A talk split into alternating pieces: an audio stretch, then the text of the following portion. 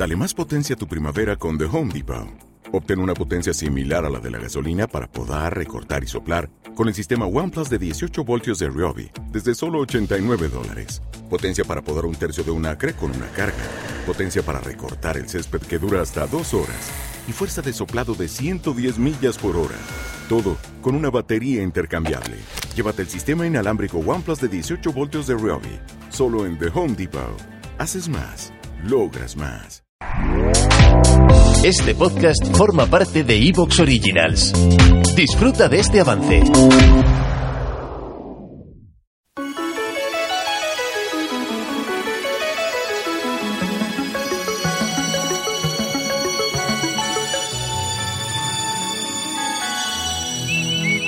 En Radio Clara.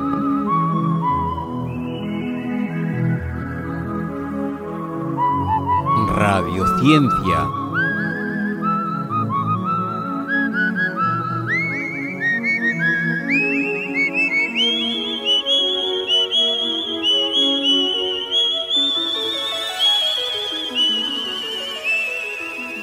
Radiociencia, una semana más, la última semana, por cierto, y hoy hacemos el programa de despedida, porque nos vamos a tomar una especie de año sabático para reflexionar, para ver eh, qué posibilidades eh, de mejora tiene el formato que estamos utilizando, eh, encontrar filones de temática que pueda enriquecer la radiociencia, etcétera, etcétera.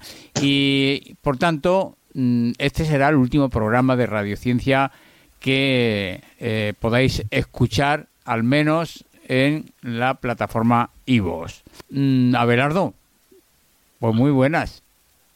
Muy buenas, Ani. Eh, ¿Es el último programa después de cuántos programas? Pues alrededor de 400, muy poquitos faltan para los 400.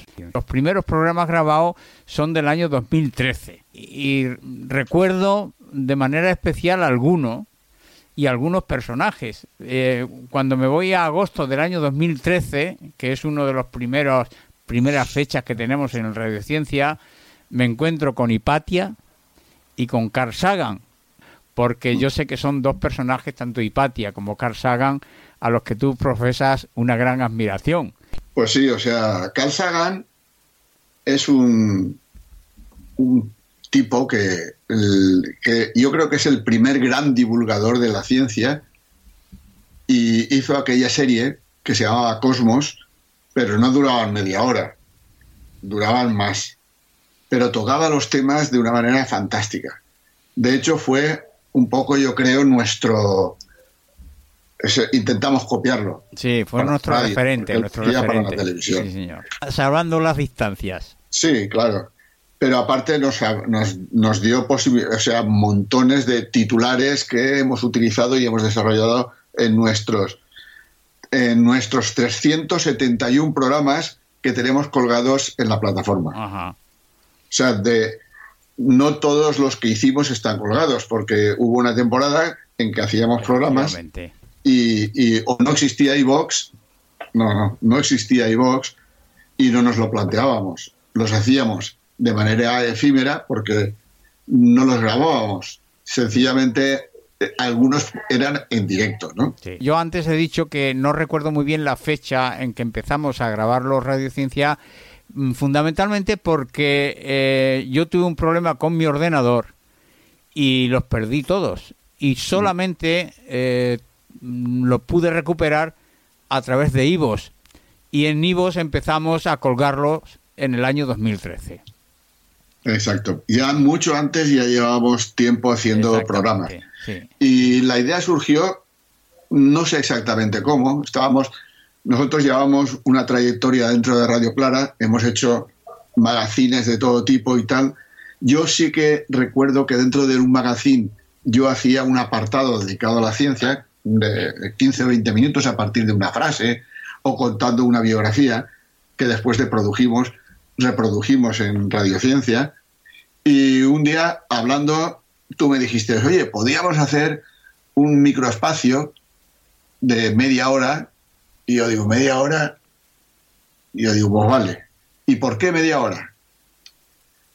Mira, nuestra idea no es explicarle el mundo a nadie, sino es como una especie de aperitivo que se toma antes de las comidas para después tener un poco más de hambre, ¿no? Y comer de manera más pausada. Y eso es lo que creo que ha sido Radiociencia, un aperitivo de ciencia para que si te interesa el tema, hoy en día hay un montón de fuentes muy fidedignas y se pueden contrastar que te aportan muchísima información. Y ese ha sido nuestro objetivo. Y yo creo que cuando empezamos, Ani, tú recuerdas que yo te hacía preguntas. Estábamos tú y yo. Pregunta muy simple porque, yo, a ver, yo siempre he reivindicado mi condición de, eh, digamos, no formado en ciencias, mi condición de neófito. Y por tanto no es que no es que yo disfrutara asumiendo el papel de ignorante de la ciencia, es que realmente a mí el radiociencia me ha servido para descubrir la ciencia. En esa interlocución que mantenías conmigo, en el que yo pues te preguntaba cosas, ¿no? Te preguntaba, bueno, ¿y esto qué? ¿Y esto cómo funciona? Y hicimos varios radiociencias basándonos en eso, sí, señor. Pero tu pregunta, tu pregunta estrella es, ¿pero esto para qué sirve? ¿El para qué sirve? Sí, sí, sí, sí. sí. Y en realidad eh, tú sí que recordabas y recuerdas un montón de cosas, ¿no? Si yo te preguntaba, oye, pues, ¿tú te acuerdas el teorema de Pitágoras? O te decía, o que era un átomo, tú di, pues sí, recuerdo que me... Y, y entonces, pero ya no sabías únicamente recordabas, pero no sabías. Claro, porque son materias que las hemos dado todos cuando hemos estudiado, aunque sea unos años de bachillerato, ¿no? Eh, son cosas que te suenan, pero que desgraciadamente en su momento eh, muchos de nosotros no la comprendimos.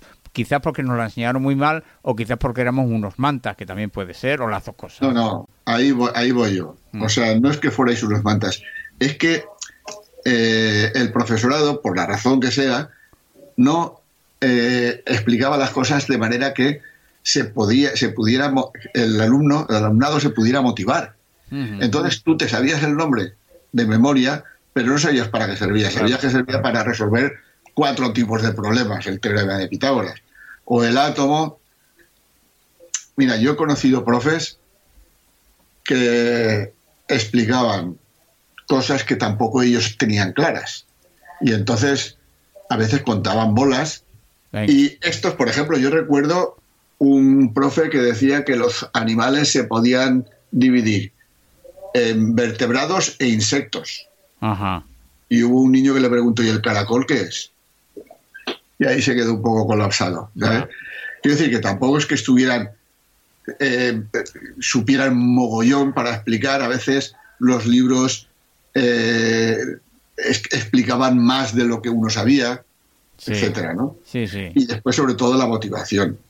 De hecho, aún arrastramos el, la marca matemáticas y la marca física y la marca química siempre nos rodea diciendo que son un rollo, que son súper difíciles, que solamente los más listos comprenden y eso no es cierto. De hecho, o sea, yo por la gente que nos ha escuchado y que nos ha eh, enviado comentarios, eh, veo que la gente, o sea, sabe de lo que estamos hablando, hace preguntas interesantes y no las hemos podido contestar todas porque no nos da la vida para, para, tantas cosas. Y pedimos disculpas desde aquí a la gente que no les hemos prestado la suficiente atención, aunque hubo momentos en que nos lo proponíamos y algunas sí que las hemos contestado y algunos de nuestra de la gente que colabora con nosotros sabemos que han contestado a todas. Sí, sí. sí. Y así empezó. ¿Cómo empezamos a grabar los radiociencias? ¿Cómo empezamos? bueno, yo recuerdo que hubo una temporada que los hacíamos en, en directo, ¿no? Sí, sí, sí. Y, después, creo que en la, en la radio, en Radio Clara, se hizo un pequeño cuarto donde tú podías acudir a grabar. A grabar. Y grabábamos allí con los cascos y tal, y los registrábamos para después que se pusieran cuando interesara la programación. Sí, sí. Luego, pero luego eh, grabamos en casa tú y yo. Eh, ah, con, sí, sí, con una pequeña con una pequeña mesa de mezclas sí, sí. y un par de micrófonos y bueno, son los primeros radiociencia, digamos, con una calidad eh, a, veces bastante deficiente, ¿no? Y de hecho ha habido radiociencias que ha habido que desecharlos por, por la mm, poca calidad técnica que, que tenía. Pero bueno, eso se ha ido superando. Eh, sí, sí, incluso recuerdo que hicimos eh, un radiociencia en casa de nuestro amigo Vicente. Vicente, sí, señor. dos eh, doctorandas de él y tal, y que acabó en cena. ¿eh? O sea, quiero decir, grabamos en radiociencia y después nos quedamos a cenar. ¿eh? Sí, señor. Y es el momento a lo mejor de recordar y explicar un poco las distintas, las distintas incorporaciones que han habido en, a lo largo de la historia de la radiociencia, porque la radiociencia empezamos tú y yo, tuvimos bastante tiempo, exclusivamente tú y yo, y luego hubo una primera incorporación que es la de un físico, Paul Dubosky. Sí, señor. ¿Eh? Paul Dubosky, que era bastante didáctico y nos acompañó eh, formando eh, los tres mosqueteros. Estábamos los tres y hacíamos los programas los tres juntos, ¿no? Sí, señor. Y estaba muy bien porque nos, nos eh, repartíamos los distintos puntos. Yo siempre me quedaba con la parte histórica, porque siempre ha sido una...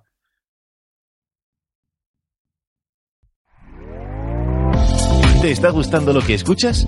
Este podcast forma parte de Evox Originals y puedes escucharlo completo y gratis desde la aplicación de Evox. Instálala desde tu store y suscríbete a él para no perderte ningún episodio.